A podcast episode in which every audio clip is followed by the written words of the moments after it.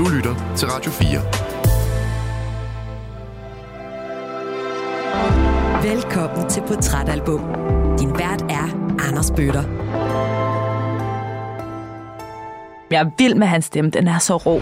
Ja, jeg kaldte ho, og det ramte dig Så fuck dig, det er som man snakker, hvor jeg er fra Du blæser min brænder, dig og din deodorant Ups, pisse af, yes, jeg er ignorant Man kan ikke lade være med at synge med på den Og sidde med nogle håndtegn og bevæge ja, ja, ja. sig lidt For der er også lyst til at drikke lidt Og det hele lidt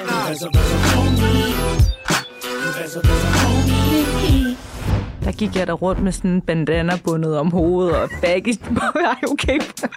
Jeg har været med på alle de der trends, der var dengang. Vi troede, vi var rigtig seje og rigtig bad. Det må godt være lidt farligt. Det må godt være lidt vildt. Så er det lidt sjovere, det der adrenalin. Altså, det er jo sikkert også det, der gør, at jeg godt kan lide boksning. Det er det der med, at jeg ved ikke, hvad jeg træder ind til, men jeg skal med med at styr på mig selv for at tage dig ind. Det der adrenalin-kick, der kommer ud af det, det er for vildt. Altså, der er ikke noget andet, der kan beskrive det.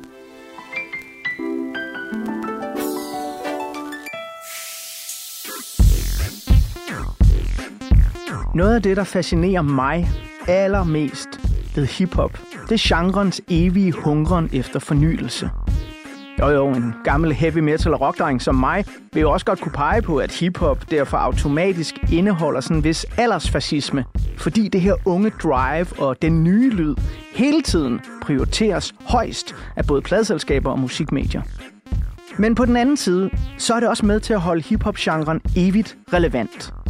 Og de beats, du hører under mig her, de er skabt af nogle af de mennesker, som fra begyndelsen af nullerne og frem til begyndelsen af 10'erne var med til at skabe helt nye udtryk på den dengang ret lille danske hiphop-scene. Det står igen rem, der hænger skrå. Lad være at komme for tæt på, for der er smæk på. Det her, det var længe før Gillis simple rap gjorde ham til den mest streamede danske musiker herhjemme. Det var længe før Suspekt på forunderligste vis blev folkelige og kunne spille koncerter i parken. Nej, her i begyndelsen af nullerne, der slår hiphoppens nyskabende puls ekstra hårdt rundt om i blandt andet Aarhus V. En række nye rappere sætter bydelen på Danmarkskortet og skaber noget af den første West Coast-inspirerede hiphop på dansk. I latterlige player haters er jeg træt af. Så stadig højt som en bitch gennem et soltag. Det er FIP Aarhus V på fanen. Kaptajnen forstår, når det jagter dit hold af banen. Navn det LOC. Hvad har du ild i? Vifter med papkrusen og spruten, den er billig.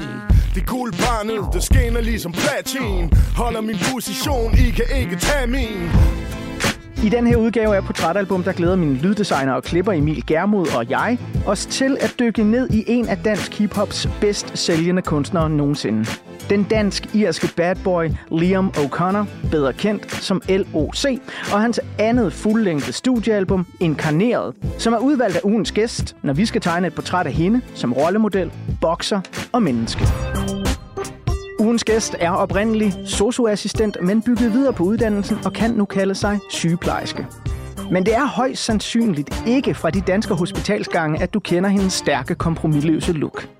Ugens gæst er nemlig en af verdens bedste bokser, og har igennem en årrække ikke bare kæmpet sig til verdensmesterskabertitler og forsvar, men er også blevet en stor rollemodel for mange piger og kvinder.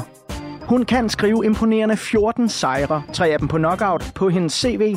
Og så er hun i øvrigt også vinder af den 13. sæson af Vild med Dans, og nåede finalen i TV2's fremragende program Forræder.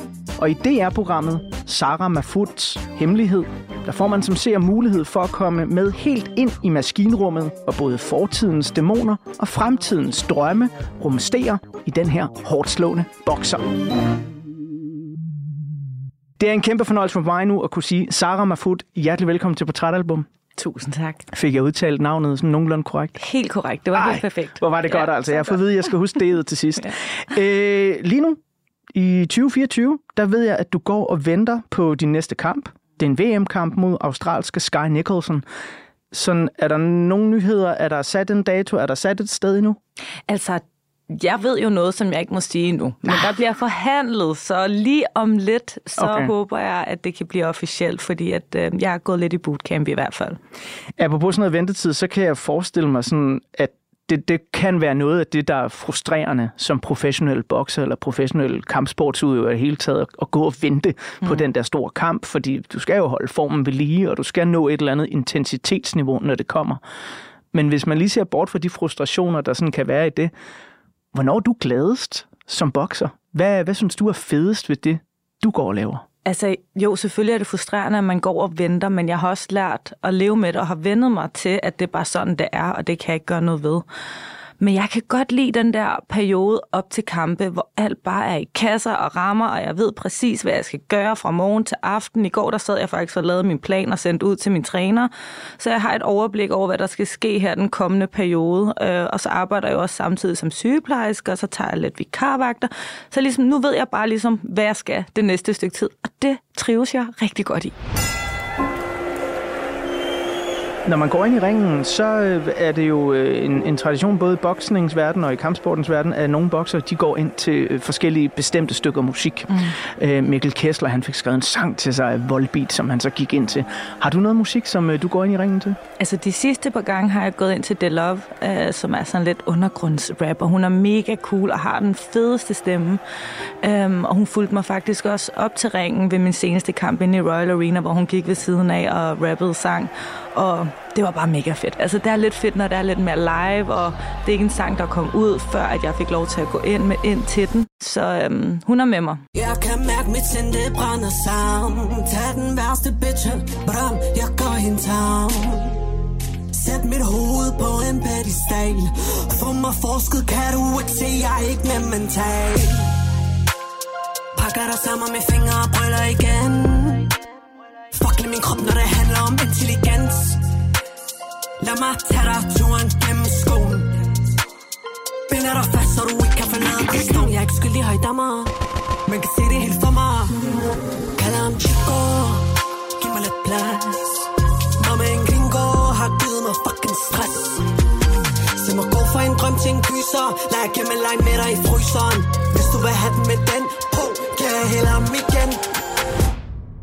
Kan du ikke prøve at forklare de af vores lyttere, der måske aldrig har stået en boksering, det tror jeg er langt de fleste af dem, men måske også dem, der slet ikke går op i boksning eller kampsport.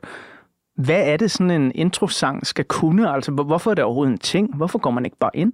Jamen, altså professionel boksning er jo også lidt et show, så man bygger det jo op, og man har brugt rigtig lang tid på at komme derhen, så det når man sidder i omklædningsrummet og skal op til ringen, så sker der bare et eller andet i det der moment fra man går, til man står op i ringen. Og der er det bare vigtigt, at man ligesom kan mærke det der sus, adrenalin fra publikum, samtidig med, at man går ind til et nummer, som man sådan virkelig har forestillet sig og visualiseret i sit hoved, og det bare giver noget god energi.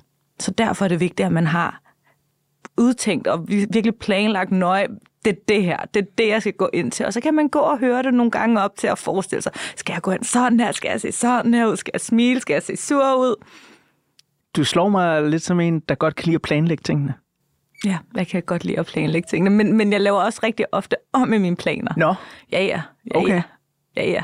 Jeg har en plan, og så finder jeg på en ny god idé, og så skifter min plan. okay, okay. Men der er nogle ting, for eksempel boksning, det er sådan ret fast. Ja. ja. Lige om lidt, så vil jeg bladre op på den første side af portrætalbummet, hvor øh, vi lander i året 2003. Det er året, hvor LOC udgiver sit andet album, Inkarneret. Det er året, hvor du hører det for første gang som 13-14-årig. Det er det år, hvor du fylder 14. Men inden jeg kommer til den side, så skal vi lige høre lidt mere af åbningsnummeret, Hvor de henne. Check lige den røv, når den hopper På en pæn pige, men ikke længere, når hun stopper. Fortale tøjet, det slår aldrig fejl. Jeg er stadig på vejen med flasker og trusser i bagspejlet Fem blæste bitches, der booty shaker på et bord. Du snakker om hus, men hvor de hen? Mønter nok til at malke barn, mens de andre glor. Du snakker om sædler, hvor de hen? Hele holdet hænger fast på hoften, ved du hvad jeg tror? Du snakker om stokker, hvor de hen? Du snakker stadig stort sammen med de andre her for Du har jo ikke en skid, så hvor er den? Soda halv pris, lige det og så byt bytte garanti. Hvis dit lort ikke virker, så vælg din gift og bland med sød appetit. Er der overtal af bitches, skal du bare pift. Ja, det er varmt, ikke hot, så smid de kruns Og den drink skal du bare køre helt til bunds. Hvor din veninde hen, for kom igen. Lidt let og stød, måske skulle du have holdt dig hjem. Ja, jeg kaldte ho, og det ramte dig. Så fuck dig, det er som man snakker, hvor jeg er fra. Du blæser min brænder, dig og din deodorant. Ups Pisse af, yes sir, jeg er ignorant. Knaldrød øjne, ende langt fra nær. Ender med at blive larm nok til at mærke på det Kær Allerede godt knase, hold godt fast. Jeg kører sådan her til næste terning, kast. Fem blæste bitches, der booty shaker på et bord Du snakker om hus, men hvor de hen? Mønter nok til at malke barn, mens de andre glor Du snakker om sædler, hvor de hen? Hele holdet hænger fast på hoften, ved du hvad jeg tror? Du snakker om større, hvor de hen? Du snakker stadig stort sammen med de andre her for Du har jo ikke en skid, så hvor er den? Det her det er altså sådan, man øh, åbner et øh, fedt hiphop-album anno 2003, LOC på nummeret Hvor er de henne?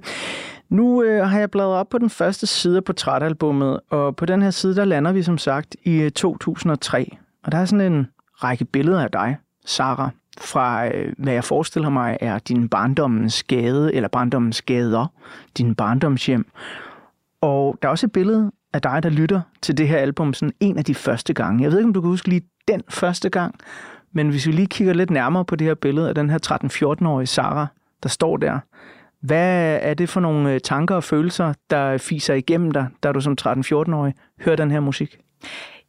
Jamen, det var bare en fed tid. Jeg snakkede også med min veninde om det her den anden dag, da jeg sagde, at jeg skulle hen og snakke med LOC, og det var ligesom mig og hende. Vi havde bare sådan ting med LOC. Det var bare fedt. Øhm, jeg husker specielt sådan nogle privatfester, hvor at, øh, vi ikke måtte holde fest, og vi måtte ikke drikke alkohol, men vi var pisse stive og havde det pisse fedt. Øhm, så det er ligesom det billede, jeg får i hovedet, og ingen bekymringer, livet var bare sjovt, og det er også der omkring den alder, hvor der starter rigtig mange øh, fede ting for mig, blandt andet også, jeg starter til boksning. Ah, jamen, så er det jo det helt perfekte år, vi ja. lander i. Men har jeg ret i at sige, når vi kigger på det her billede, at øh, jamen, du bor stadig hjemme, forestiller mig. Du er 13-14 år gammel, mm. eller hvordan? Ja, ja, jeg på hjemme. Og hvis vi lige ser et øh, billede af det barndomshjem, du er i i 2003, hvad, hvad er det for et sted? Hvordan øh, føles det? Hvordan øh, dufter der? Vi boede i Hillerød, og jeg havde værelse nedenunder. Kan jeg huske, vi boede i et rækkehus dengang. Um, ja, jeg sad nok og røg smøger ud af vinduet, og så kom min mor ind og bostede mig. Det var jo ikke så godt, for det måtte jeg jo heller ikke. Øhm, havde en kæmpe seng og masser af jeg tror godt, jeg kunne lide lys og pynte ting og sådan noget. Og så et skab med et stort spejl, hvor jeg kunne stå og danse og alt muligt. Prøve alt mit tøj, og hvad skulle man have på i morgen, for der gik man sådan meget op i det også, tror jeg. Ja. Men de der 13-14 år, det er også sådan en mega spændende tid fra netop at bevæge sig fra at være barn mm. og, og til så over mod, jeg ved ikke, hvad jeg skal kalde det, noget andet i Jeg hvert fald. andet. Teenager. ja, præcis. Forfærdeligt. Sådan en eller anden Ja. teenager. Og jeg kan selv huske tilbage sådan på mit altså sådan barndoms teenageværelse, hvordan det ændrede sig stille og roligt. Mm. Ikke? Fra sådan at være, så havde jeg Action Force og He-Man figurer, som man legede med. Øh, og, og til alle, der ikke er lige så gammel som Boomer jeg er, så var det meget populært drengelegetøj dengang. Øh, men så pludselig så blev sådan plastikmaskinpistolerne også øh, skiftet ud med for eksempel et stort anlæg, og så skulle jeg høre musik og sådan noget. Er det også det, der er ved at ske med dit barndomsværelse på det her tidspunkt, at der sådan begynder at komme nogle nye ting ind, hvor, hvor det ikke er så meget leg? Jamen, det må det jo næsten være, men jeg husker sådan 13-14 år. Øhm, jeg synes sgu, vi var ret fremme i skoene. Sådan lidt rebelske måske. Pjekket, hang ud i øh, cykelskuer, skulle jeg til at sige, henne på skolen. Så, så jeg husker, at det var længere tid siden, at der ligesom var det her legetøj måske, men ligesom begyndte at gå ind i det her, hvor det blev sjovt. Og jeg husker, der var det her um, HC hed det oppe i byen også, hvor vi hang rigtig meget ud. Øh, hvor der altid var nogle pædagoger, og så kunne man købe toast og sodavand, og så kom øh, alle Hillerød slemme drenge deroppe, ikke? så det var jo meget Uh, spændende. spændende, spændende, ja, ja, det var rigtig spændende. Men det var bare en fed tid dengang. Øhm, jeg, jeg husker, ja, det er det, jeg husker derfra. Jeg husker ikke, at der ligesom skete noget måske lige der. Det måske skete lidt før. Mm. Du øh, nævnte også, at det sådan er omkring den her tid, du begynder at bokse. Mm. Øh, og derfor så vil jeg lige om lidt bladre op på en ny side, hvor der er et billede af dig, øh, hvor du er til boksningen de første gange. Inden da, en lille smule facts, øh, som jeg har researchet på. Kvindeboksning bliver tilladt i Danmark i 1994. Det var jeg ret overrasket over, at det var så sent. Det vidste jeg heller ikke. Jeg var virkelig sådan, i fire, altså der er jeg selv 14 år gammel. På, altså, jeg troede, det var sådan noget, du ved, min mor kunne have gået til, da hun var ung. Men altså, professionel kvindeboksning bliver tilladt i Danmark i 1994, og den officielle øh, danske mesterskaber bliver så afholdt i øh, 97, og øh, Anita Christensen mm. blev europamester i bantamvægt i 2000. Det er mig en glæde, mine damer og herrer, at præsentere Danmarks kønneste, smukkeste bandtamvægter, Europamesteren, Anita Christensen! Lisa Christensens karriere har taget fart det sidste år. Fra at være en helt ukendt person, er hun blevet en stjerne. Jamen det er sådan lidt sjovt, og det har jeg ikke ventet mig til endnu. Altså, øh, det synes jeg er mærkeligt, at folk kommer og vil have min autograf. Og det er det samme år, hun er blevet professionel. Og så i 2004, altså lige omkring den her tid også, der bliver hun verdensmester som den første kvindelige bokser i Ja, hun Danmark. var sej. Hun gjorde Hun det var godt. sej. Ja, Ja, fordi det nærliggende spørgsmål er jo også, når vi har et Danmark, der ja, er meget mere restriktivt, end jeg forestiller mig med professionel kvindeboksning, var der rollemodeller at se op til for en ung Sara, dengang du gerne ville starte med boksning? Jamen, det var jo Anissa Christensen. Jeg kan sagtens huske hende. Øhm, hun har jo virkelig gjort meget for boksesporten for kvinder her i Danmark. Øhm, jeg kan huske en gang, hvor jeg fik et opkald om, at jeg ville komme ind og spare med hende, og jeg blev mega glad og synes, det var det fedeste at få lov til, og så blev det ikke til noget. Jeg blev mega ked af det, men jeg kan sagtens huske Anita, og jeg synes, hun gjorde det mega godt. Øhm, jeg har også helt på en her. Det er nogle år siden som professionel selv, ikke? Hvor henne i Aarhus faktisk, da jeg skulle bokse der. Men øh, hun var et stort, eller hun har altid været et rollemodel for mig også, ja. Så vil jeg gerne bladre op på en ny side af portrætalbummet, hvor der er et øh, billede af dig de første par gange, du er til boksning. Hvad er det for en øh, klub, du kommer ind i, og kan du føle den der øh, følelse i mausen af, hvordan det er at træde ind sådan et sted? Jeg tror aldrig, jeg glemmer det. Øh, det var i Hillerød. Det var en øh, gammel saunaklub, øh, og der var store øh, spejl sådan op ad væggen på den ene side, og så var det orange. Og så var der ja, vinduer, vinduer hele vejen rundt, og vi havde ikke nogen ring. Det var bare et, et rum, et stort rum. Ikke særlig stort, men der var et rum. Og når, vi, når vi trænede derinde, og alle svedte jo så meget, og det der kondens, det løb bare ned ad væggene, og spejlene var helt dukket til. Og når der så skulle bruges sandsække, så blev de hængt op, og så blev de taget ned igen, for ellers så var der ikke plads. Wow. Når vi skulle spare, så var det bare sådan rundt mellem hinanden. Ikke nogen ring, ikke noget. Jo, nogle gange så blev der hævet sådan en uh, snor med gaffatape på tværs både den ene og den anden vej, så der ligesom kom de her fire firkanter, som man kalder ringe. Øhm, det var totalt old school. Der var ikke noget fancy, intet, men stemningen dernede, sammenholdet dernede, det var bare det fedeste. Og så sad vi rigtig ofte og lige fik sådan en øh, glas sodavand efter træning og hang lidt ud og sådan noget. Det var bare... Og det lå midt nede i byen, så jeg kunne gå direkte fra mine venner og ned i bokseklubben. Nu fortalte du før, at øh, LOC og musikken der blandt andet var noget, du dyrkede med din gode veninde, og mm. du havde snakket sammen med hende om, hvor fed en tid det var der.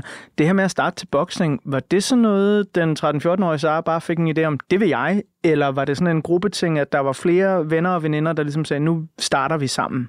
Nej, jeg startede faktisk sammen med hende veninde, som jeg snakkede med. Ida hedder hun. Uh, vi gik ned til boksning sammen. Um, hun stoppede så efter et par gange. Det hun synes ikke, det var så spændende.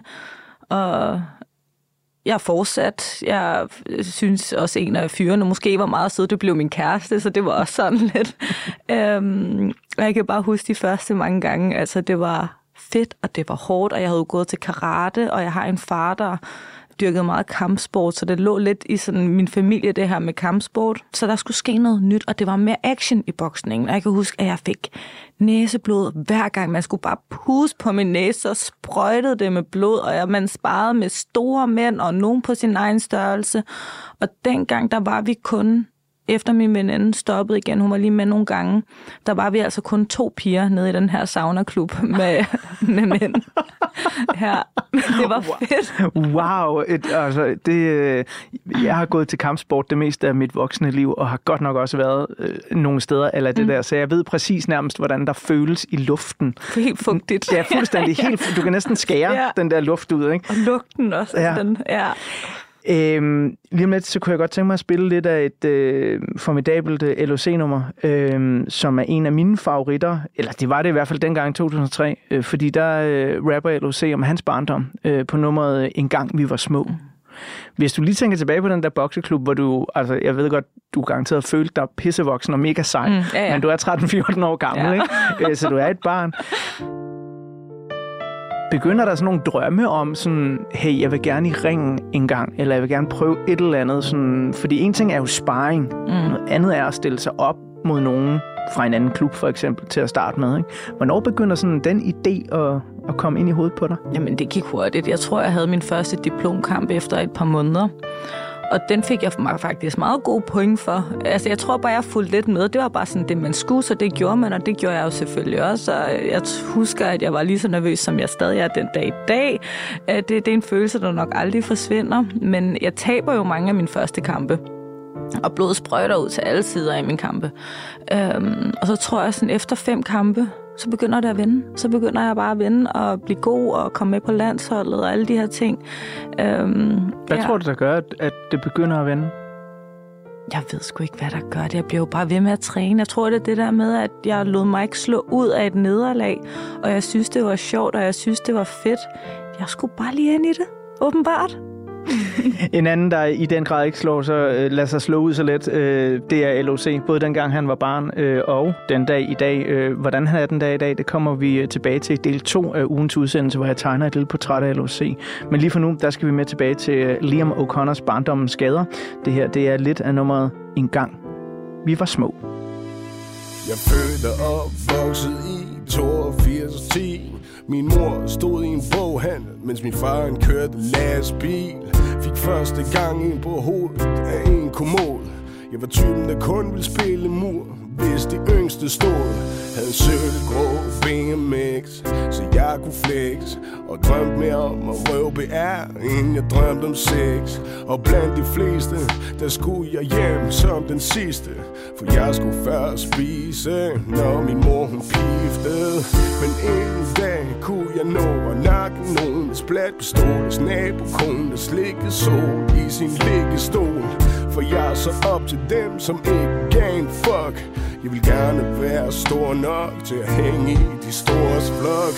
Men jeg kunne stadig sætte folks pis i kog. Måske en smule skudt i låget med en temmelig fyldt kontaktbog. Fra den del af mit liv er det eneste jeg kan huske nu. Så tog jeg en slurk af Pepsi og Lambrusco.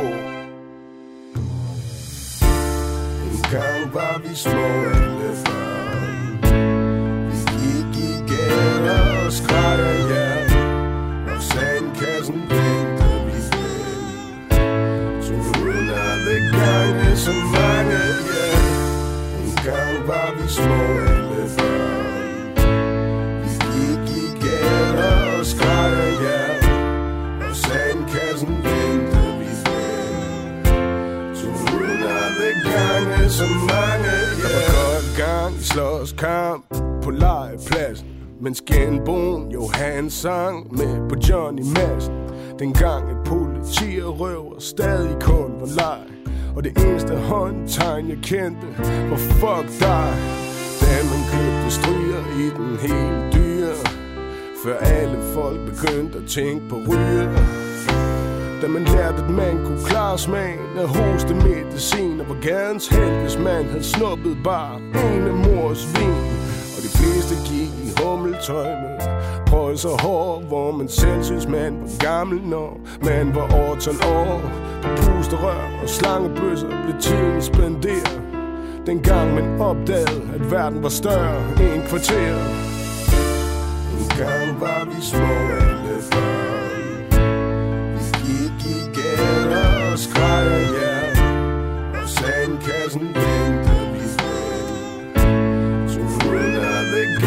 Gange så mange, ja En gang var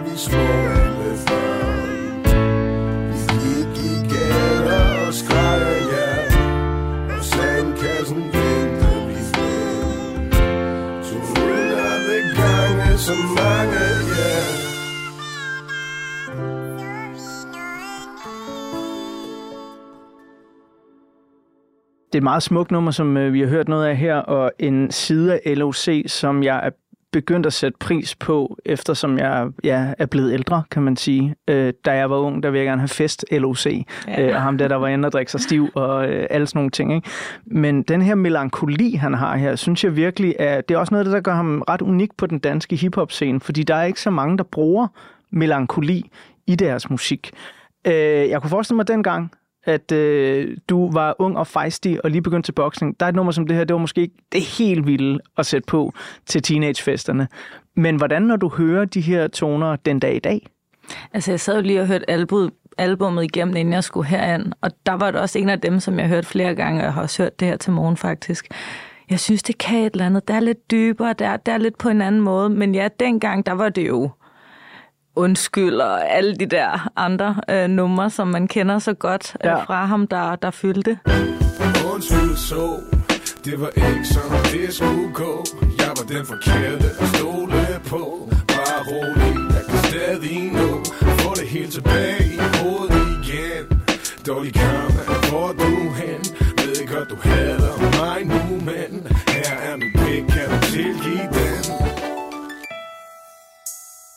Sådan et nummer som Undskyld, det kommer vi også til at danse lidt om, rundt om i programmet her, fordi jeg bad dig om at vælge øh, sådan et par, bare lige for ryggraden, nummer, du synes var centrale for pladen. Ikke? Øh, og der bed jeg jo mærke i, at Undskyld ikke var på som en af dem. Hvordan kan det være? Jamen, det var nok den, jeg kunne allerbedst, tror jeg. Jeg, Okay. jeg kan teksten på den, jeg synes, den her var fed. Men så var jeg sådan her, undskyld, så. Ja. Hvordan, hvordan, hvordan, altså, der er så meget i dag med alt det her, ikke? Mm. Men jeg synes også bare, at musik er musik, og jeg synes stadig, den er pissefed. Ja, men den er nemlig rigtig fed, og jeg, men det er sådan en ting, som, som vi sikkert også vender tilbage til, når jeg tegner et lille portræt af LOC del 2, men, men, men tider ændrer sig mm. hele tiden, og, og der er noget af den her plade, der i den grad holder den dag i dag. Jeg kan stadig blive ramt og, og ret rørt egentlig af sådan nummer, som engang vi var små, og så er der andre steder, i, især når de giver sig i kast med at tale om kvinder mm. på den her plade, hvor jeg bare sådan, guys, altså, og ikke engang bare undskyld, den kan man sige sådan, hey, den bliver leveret med sådan et smil i øjet, men der, der er sgu nogle ting på, der sådan er rimelig ja. voldsomme. Men altså som 13-14-årig, jeg gætter på, der gik du bare sang med på det, fordi du synes, det var fedt. Jamen, det gør jeg også i dag. Ja. men, men, men altså, det er jo et fedt beat, det er et fedt nummer, det er en fed tekst, og så behøver man måske ikke lægge mere i det. Nej, nej. Prøv at høre, vi skal øh, også lige forbi øh, et af de numre, som, øh, som du har udvalgt, som også, øh, vil jeg sige, Jamen, er i, i hvert fald dengang, der var det et af de, de store hits for mig. Øh, Pop, det du har. Mm. Virkelig sådan en empowering nummer.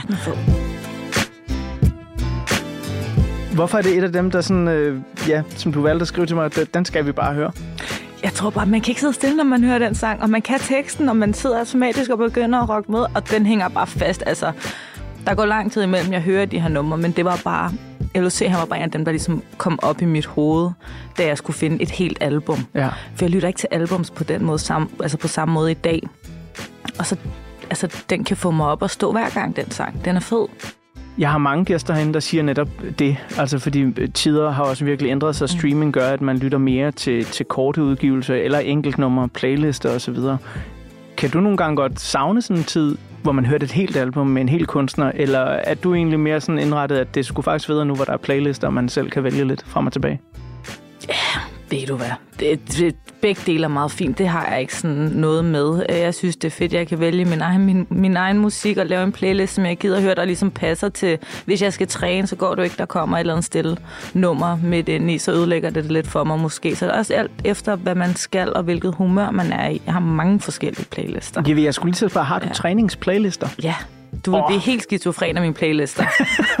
hvad, hvad kan du egentlig lide? Jeg ved det ikke. men, men jeg gætter på, at øh, sådan, intensiteten er ret høj.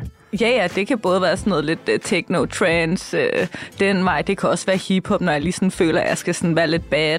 Ja, og så kan det være min yoga-playlist, når jeg ligger derhjemme og strækker ud. Og okay. så er der noget fransk rap også. Altså, det er sådan meget, hvilken dag er det, hvilket humør er jeg i, hvad har jeg lyst til i dag. Fedt, fedt, fedt. Nu øh, vil jeg lige om lidt øh, bladre op på den næste side af portrætalbummet, hvor der er et billede af året 2003, så vi lige kan blive sådan lidt klogere på, hvad er det egentlig for et år, at øh, du er 13-14-årig i, og hvad er det for et år, du falder for øh, LOC. Men øh, inden vi kommer så langt, så skal vi altså lige her have et af Saras udvalgte. Det her, det er Pop, det du har. Hvad fanden foregår der bag de truende ruder? Lysskygutter gutter Ud efter hele kagen. Med lidt sædler på Det er nok bare fuck dig. Du kan forvente at få L.O. Ciano. Ham der stadig ruller rundt med et varmt anlæg Og en lokal her for bag i. Supplerer hjemmedreng Hugger hos op popper du ved nok Det er stadig generation dub Så smid en fiffer på Og så er den solgt. Har været nede siden første gang jeg blev tilbageholdt. Du siger du banger men du kan ikke fuck en. Mr. Jim Beam skinner ligesom halogen Bare anerkend, denne hvordan er den Grund til, at du spotter bandana ven Så hvordan er den? Ikke typen, der flauser Holder mine noser Så er der ild i pisset, når jeg buster Pop det du har, bitch, fuck om det er Versace. Den her er farlig, jeg er så narlig. Du er ikke tjent blot, hvis du ikke fører dig frem ah, Yeah, yeah det du har, bitch, fuck om det er Versace. Den her er farlig, jeg er så narlig. Så pop det du har, til de sætter alle sammen. Og baby. Der er ikke så meget fucking pis her omkring. Blot en stodder, der skriver tekster bag på sin stævning. Og det handler om druk Lige fra første single. Så drik der stiver knap hos, det er min jingle FIPG, du kan ikke have det gejl. Så find en helt sikkert så med en talefejl. Og stik mig hjem med brand fra Texas. Vil du have sex, bitch, for din røv i den her stjåle Lexus. Medbring Havana Club. For den her tom, som det er så klogt sagt Så fører alle vej til Rom. Bliver ved en T. Jeg synger blues, ung og dum Men det handler om penge, ligesom Tom Cruise. Du er ikke lam nok, hvis du kun er lidt stiv. Og yeah, yeah. Du er ikke dum nok, hvis du kun er naiv baby. Pop. Det du har, bitch, fuck om det er Versace. Den her er farlig, jeg er så narlig Du er ikke tjent blot, hvis du ikke fører dig frem. Ah, yeah, yeah. Pop. Det du har, bitch, fuck om det er Versace. Den her er farlig, jeg er så narlig Så pop det du har, til de sætter alle sammen. Og baby. Hop det du har, bitch. Fuck om det er Versace Du skal aldrig give en fuck for nogen så Bare spil. De bitches ligesom PS2 Kan ikke lade være. Vil have lidt mere bolde mig i hos Det drømmer om en karriere men der er kun plads til monologer, stodder og jiggelor Det er stadig et skridt op, hvis du en tor. Gik fra tilrøjt mentalitet til som brødre vi del. Nu tænker jeg, fuck it, giv mig det hele. Hånd op, knækker dit æg, brækker din kæb og flækker dit næb. Så bestil tid hos din læge. Ja, det Mr. Jim Beam gør jeg det ikke klart nok. Jeg ved I, ved jeg ikke giver en fuck. Så pop din krav, hvis du er ned Og skid hold i, hvad mærke du render rundt med. Don, don, don, Armani, Osiris, Versace, Split eller Nike, rend mig i Det her, det var LOC med lidt af det skønne Fuck Janteloven-budskab på nummeret Pop det du har. Nu der er du i den heldige situation, at du kan indløse en billet til Portrætalbums tidsmaskine, som lige om lidt suser mod året 2003. Så I klæder dig lige tidens mode. Det kunne for eksempel være en af de her smarte, små håndtasker, der sad næsten helt oppe i armhulen. Det kan være et mikro-miniskørt, som Paris Hilton bar det. En crop top med en åben vest til, og så måske en bøllehat fyldt med similisten og andet bling-bling. Og imens du tager alt det her på, så kan du måske lige nå at læse lidt op på nogle af de nye ord, der blev optaget i den danske ordbog i 2003. Det er blandt andet flashmob, metroseksuel og stavgang. Så er du klar. Og derfor så kan jeg nu bladre op på den næste side på portrætalbummet, hvor der er et billede af året 2003.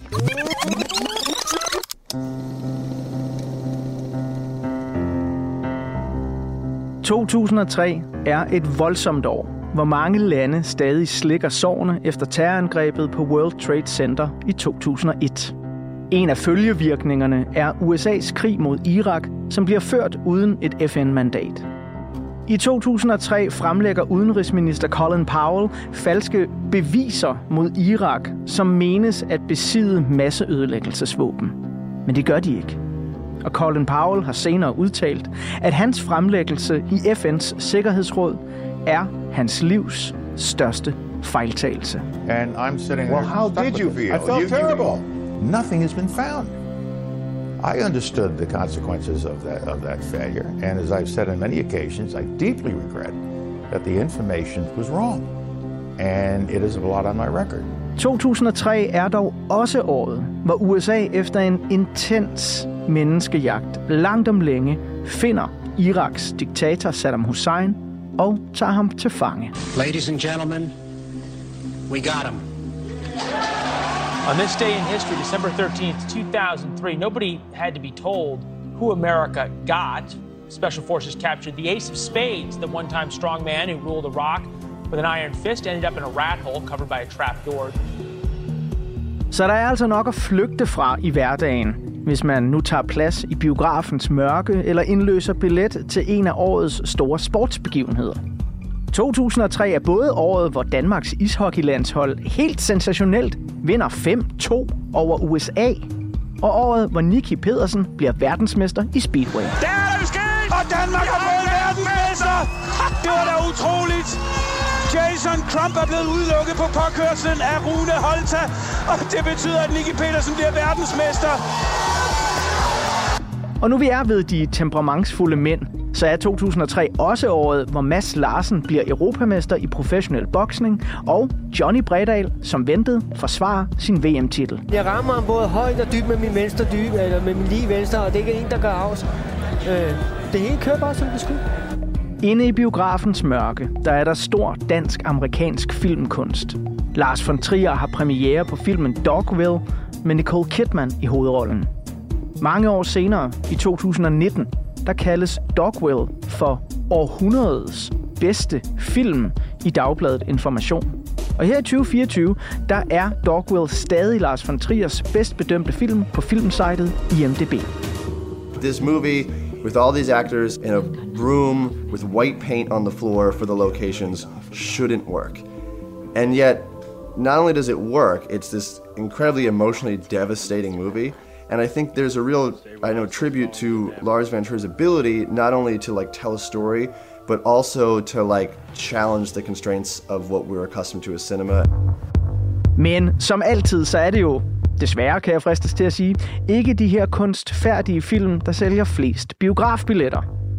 Nej, i år 2003, der tjener Hollywood kassen på film som The Matrix Reloaded, den geniale Pixar-film Find Nemo, og så den afsluttende film i Ringenes Herre-trilogien Return of the King.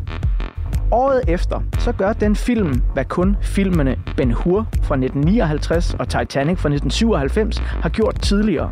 Den vinder simpelthen intet mindre end 11 Oscar-statuetter. And the Oscar goes to Peter Jackson, Lord of the Rings.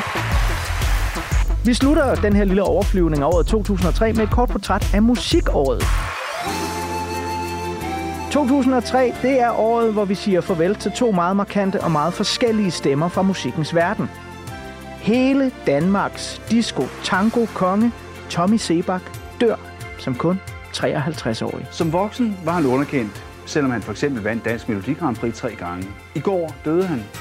Men vi siger også farvel til en af de vigtigste amerikanske stemmer. The High Priestess of Soul, Nina Simone, som satte lyd til enormt mange afroamerikaners fælles historie, kamp, håb og drømme. It's a new dawn, it's a new day. It's a new life for me, yeah. It's a new dawn, it's a new day. It's a new life for me. Ooh, ooh, ooh, and I'm feeling good. En lille bitte del af arven fra Nina Simone giver dog stor genlyd i 2003. For da de amerikanske Grammy-statuetter skal uddeles, så er der ingen tvivl om, at det absolut største album, Nora Jones' debut, der blev udgivet i 2002, men stadig solgte voldsomt mange eksemplarer i årene efter, jamen det er bare albummet, som alle taler om i de her år. Come Away With Me vandt Grammys for årets album, årets bedste popalbum, bedste teknik, og sangen Don't Know Why blev årets sang, årets udgivelse og bedste kvindelige popsang. I waited till I saw the sun.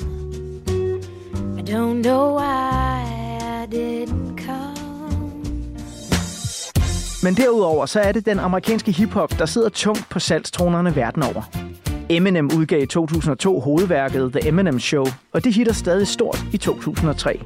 The Black Eyed Peas hitter med albumet Elefunk og nummeret Where Is The Love. This is what you demonstrate. And that's exactly how anger works and operates. Man, you gotta have love just to set it straight. Take control of your mind and meditate. Let your soul gravitate to the love, y'all, y'all. People killing, people dying, children hurt, and you hear them crying. When you practice what you preach, and would you turn the other cheek? 50 Cent er her, der alle vegne med hans debutalbum Get Rich or Die Trying, der sælger lige under 1 million eksemplarer på en uge. Jay-Z laver et af sine bedste værker, da han nedkommer med The Black Album og fortæller os alle sammen, at han måske nok har 99 problemer, 99 problems, men og Outkast, de leverer en brilliant pop-funk hip-hop bombe med albummet Speaker Box, The Love Below og gigahittet Hey Ya.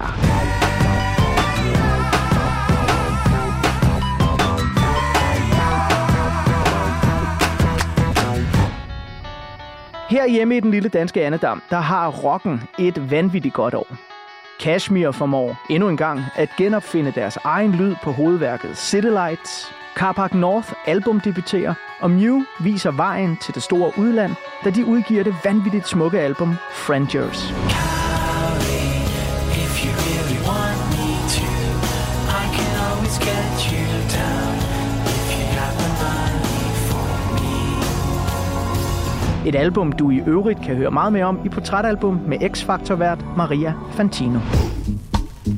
Og skal vi lige kort runde dansk hiphop, jamen så er de helt store overskrifter blandt andet, at 90'ernes stilskabende rappere som MC Clemens, samt grupper som Sund Fornuft, Malk Coin og Den Gale Pose, alle sammen udgiver superstærke albums i begyndelsen af nullerne, men derefter enten går i dvale eller i opløsning. Og det skaber plads til nye, sultne, unge talenter. Blandt andet fra Aarhus V og den københavnske Vestegn. Jeg som min navnebror har spenderet for meget tid i et brændeskur Lever livet på kanten som Otto Brandenburg. Uterrenelig som kællinger på slankekur. Plader tanker der banker mod min kranjemur. Så jeg tegner med håndtag. Jeg glemmer de åndssvag Tanker der er tilbage til en anden dag. Har lyder stress og jag siddende på min rygmager. Ved ikke rigtig, hvad jeg går rundt og laver Når jeg fucked up og ikke ser. Når jeg fucked up. Når jeg fucked up Boom! Så var der lige en overflyvning af 2003. Øh, Jeg er sikker på, at du kan huske noget af det. Noget af det måske også flået fuldstændig hen over 13-14-årige bokseinteresserede Saras hoved. Noget af det er fuldstændig. Ja, fuldstændig. Men hvi- hvis vi lige starter øh, sådan fra en ende af, altså på den sådan helt store politiske scene, der er det jo et stort år for øh, Irak-krigen. Det giver også mange overskrifter herhjemme. Der er en øh, dansk soldat på 34 år, der øh, mister livet i Irak-krigen her, og der er i alt otte danske soldater, så vidt jeg husker mine statistikker, øh, der dør. Men som 13-14-årig, er det her noget, der overhovedet kommer ind på din radar? Er det noget, der bliver snakket om i dit barndomshjem? Altså nu sagde du jo selv, at din far er, er syr, og, og din mor er færing, så vidt jeg husker. Ja. Øh, så er, er sådan stor politik noget, der bliver snakket om derhjemme, eller øh, skåner man lige lidt sine børn for den slags? Nej, jeg tror ikke rigtigt, vi blev skånet, og det var også noget, der blev snakket om derhjemme. Men altså 13-14 år i mig, tror jeg måske ikke gik så meget op i politik. Men øh, jeg kan godt huske det, når du siger det, at, at, at det var den tid. Ja. Så øh, har vi jo så altså øh, sådan, øh, hvad, skal vi kalde det, lidt øh, dejlig populær kultur. Pixar-film som Find Nemo, øh, Matrix-film, Ringenes Herre-film. Er det noget, Sara går op i, eller er det kun hip-hop? Ja, nej. Jeg, jeg tror, jeg har set Ringnes Herre. Men ja, hiphoppen og festerne var meget sjovere. Ja, ja. Ej, jeg er så useriøs, var, men det var sjovt ja, men hallo, du dengang. er 13-14 år Ja, gammel, ja, selvfølgelig. ja, altså, ja. Det er jo noget andet, hvis, hvis, ja, øh, Hvis det var i dag. Ja, hvis Ja. det var i dag, er sådan, ved du, hvem Donald Trump er? øh, nej, øh, men det er jo så også et år, hvor noget af den musik, jeg ved, du hører, virkelig kommer ud mm. på den helt brede scene. Ikke? Vi har 50 Cent, vi har Eminem, vi har Black Eyed Peas, øh, Jennifer Lopez mm. har også udgivet et album i 2002, som jeg ved, øh, du er glad for. I den her tid, sådan, altså, bliver musikken noget, der er vigtigt for dig, eller er det sådan mere et, et baggrundstapet til de fede fester, man holder som teenager? Altså, jeg tror meget, af det musik, der kom frem dengang, det er noget musik, jeg stadig hører i dag. For eksempel Jennifer Lopez og Ja Rule, han synes jeg, ham synes jeg også er mega fed.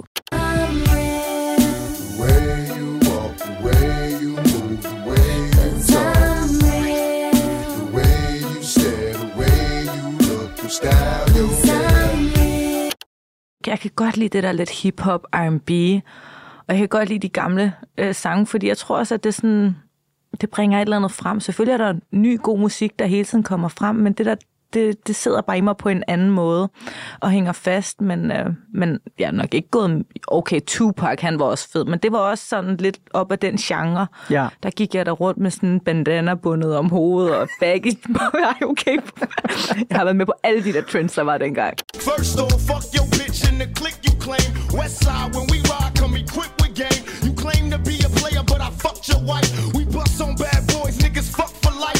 Du ved jo godt, at øh, jeg plejer faktisk at spørge mine gæster, når øh, udsendelsen her er forbi, om de har nogle billeder af sig selv øh, fra den gang, som vi må bruge på sociale medier. Og nu er jeg super interesseret Ja, i jeg skal se, om hvad har- min mor har. ja, det kunne, det kunne, jeg kunne vildt godt tænke mig at se dig med sådan en Tupac bandana der. Ja, det var fedt. Jeg tror ikke, jeg havde sløjfen foran, men jeg tror sådan, vi brugte rigtig meget. til sådan en- og det var rødt, og det var blåt, og det var sort, og det var Ja, ja, ja. hvidt, og alle farver, ikke? Ja.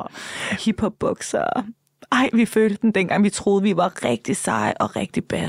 Ja, men det er jo også, altså når man har, når, der- når der sker det også i den danske hiphop, som man jo også lidt nemmere kan identificere sig med. Nu ved jeg godt, at altså, LOC kommer ud af Aarhus V, så der sker Mm. sikkert en hel masse ting i hans øh, baggrund, som der ikke sker i din. Men det gør jo også, at man får noget at identificere sig med og kigge mod på en eller anden måde. Ikke? Så, og, og det er jo også noget af det, jeg er super fascineret af i hiphop. Det er en hel kultur. Det er jo ikke bare musikken. Det er en måde at klæde sig på. Det er en attitude. Det er en måde at, at bære sig selv rundt i verden på. Ikke? Jo. Når øhm, vi er her i 2003, og du stadig bor derhjemme, så er det jo også nærmest at spørge sådan, at LOC kommer ind i dit liv, hiphop kommer ind i dit liv. Blev der spillet musik i dit barndomshjem? Øh, altså enten sådan, øh, der var nogen, der satte en plade på, eller stod der et klaver? Nej. Mm-mm. Ingen af delene? Nej, ikke rigtigt. Nej. Nej, okay. Det kan jeg ikke huske noget om, faktisk. Nej. Jeg, Jeg tror stod- godt, at min mor kan lide sådan noget gammel country og noget færøsk musik, som hun godt kunne høre en gang imellem, men, men jeg havde mit eget anlæg med min egen musik ja. på værelset. Men du ved, jeg tror bare, det er den indre musikformidler, der i mig sådan er, wow, hun er vokset op med en færing og en syr. Det må være det vildeste musikmiskmask, hun er vokset op med.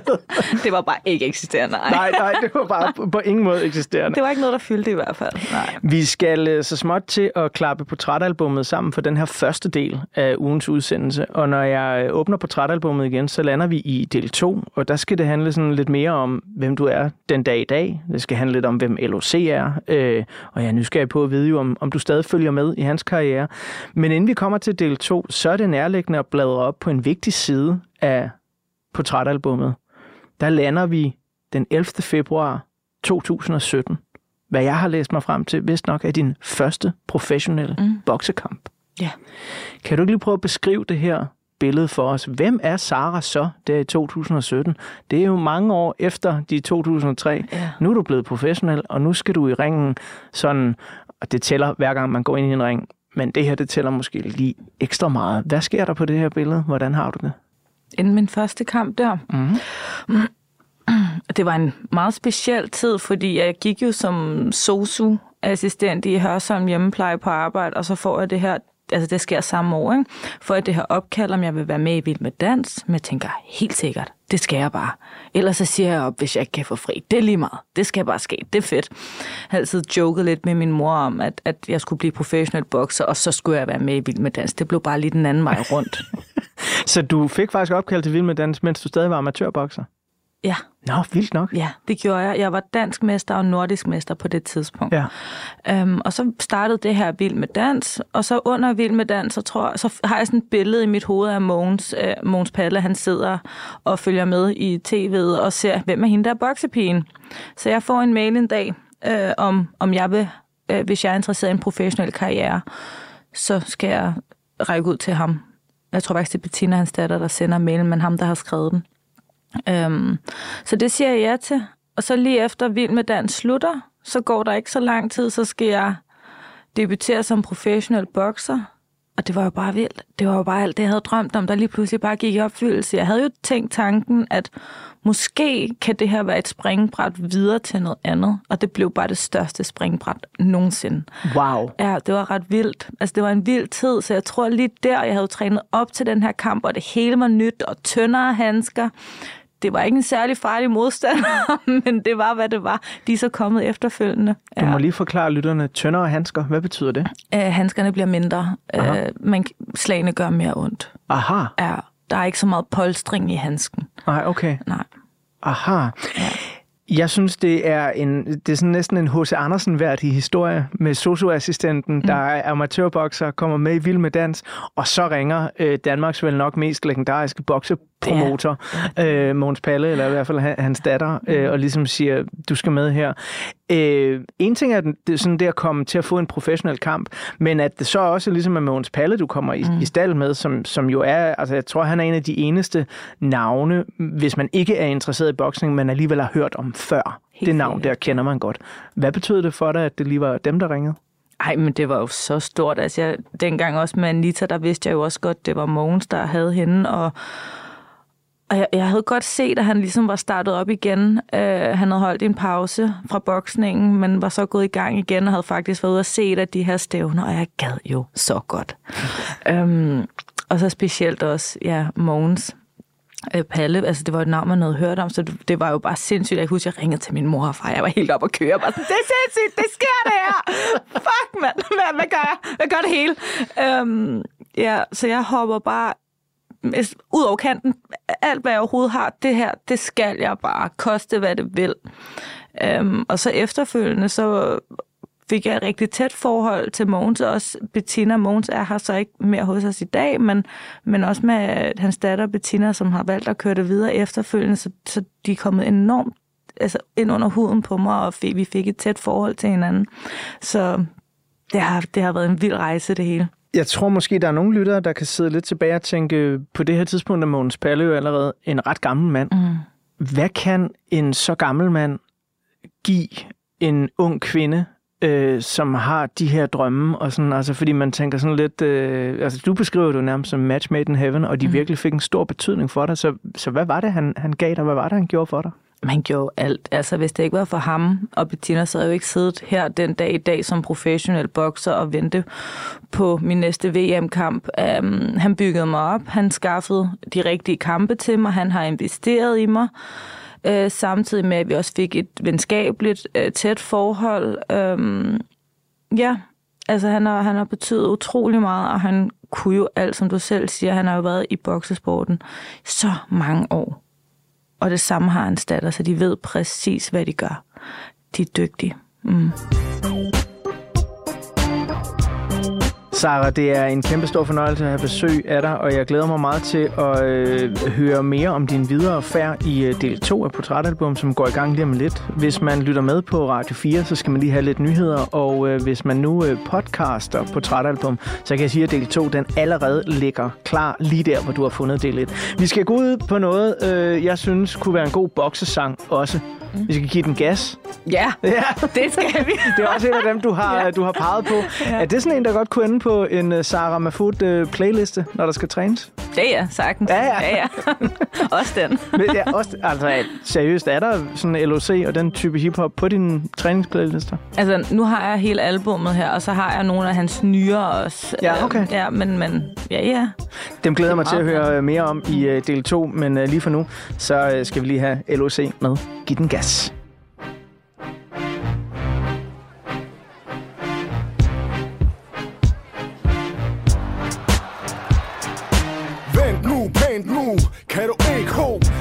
Tæt pakket i Spanix på dit disco FIP, det du vil have så Permanent på, ligesom en tattoo.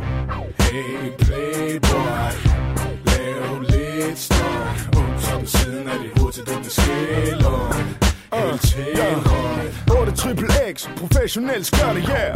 Boogie på, mens det regner ligesom Fred Astaire Og brækker et stykke af blokken af. 7 shots, 6 drinks, så ryger toppen af. I en Civic, uden bagsæder i. Påvirket, jeg stadig uforbederlig Så de små fisk, de må holde afstand. På en som Sankt Hans, som kun jeg kan. Stik mig en flaske i den gas. Skru helt op for den pas. Fuck af, hvis du er utilfreds. Ikke en fuck, hvad du siger. Stik mig en flaske i den gas. Skru helt op for den pas. Fuck af, hvis du er utilfreds. Ikke en fuck, hvad du siger. Jo, du fræk, men blev nødt til at smække den. Er bare bange for, at jeg skulle knække den. Fem steder stiv i whisky. Plus det halve af barn er mit alibi Brænder lyset i begge ender. Herfra til det ender. Jo fuck om det venner. I din FIPG-streng Så vil du ikke bang Hold fra manden som har ingenting. En flaske. Hente på stykker. Af det lort der rammer som en indkasse rykker. Send dem til den sædvanlige suspekt. Står kalen den nu blev skudt tæt? Høj promil og råber for tagryggen For røven ud for der ild i mit køkken hvor det skal slukkes, og du kan ikke, så gør som det halve af befolkningen er sut pæk. Stik mig en flaske i den gas Skru helt op for den pas. Fuck af, hvis du er utilfreds. Ikke en fuck, hvad du siger Stik mig en flaske i den gas Skru helt op for den pas. Fuck af, hvis du er utilfreds. Ikke en fuck, hvad du siger. Vi kører pisse sådan her til det slutter.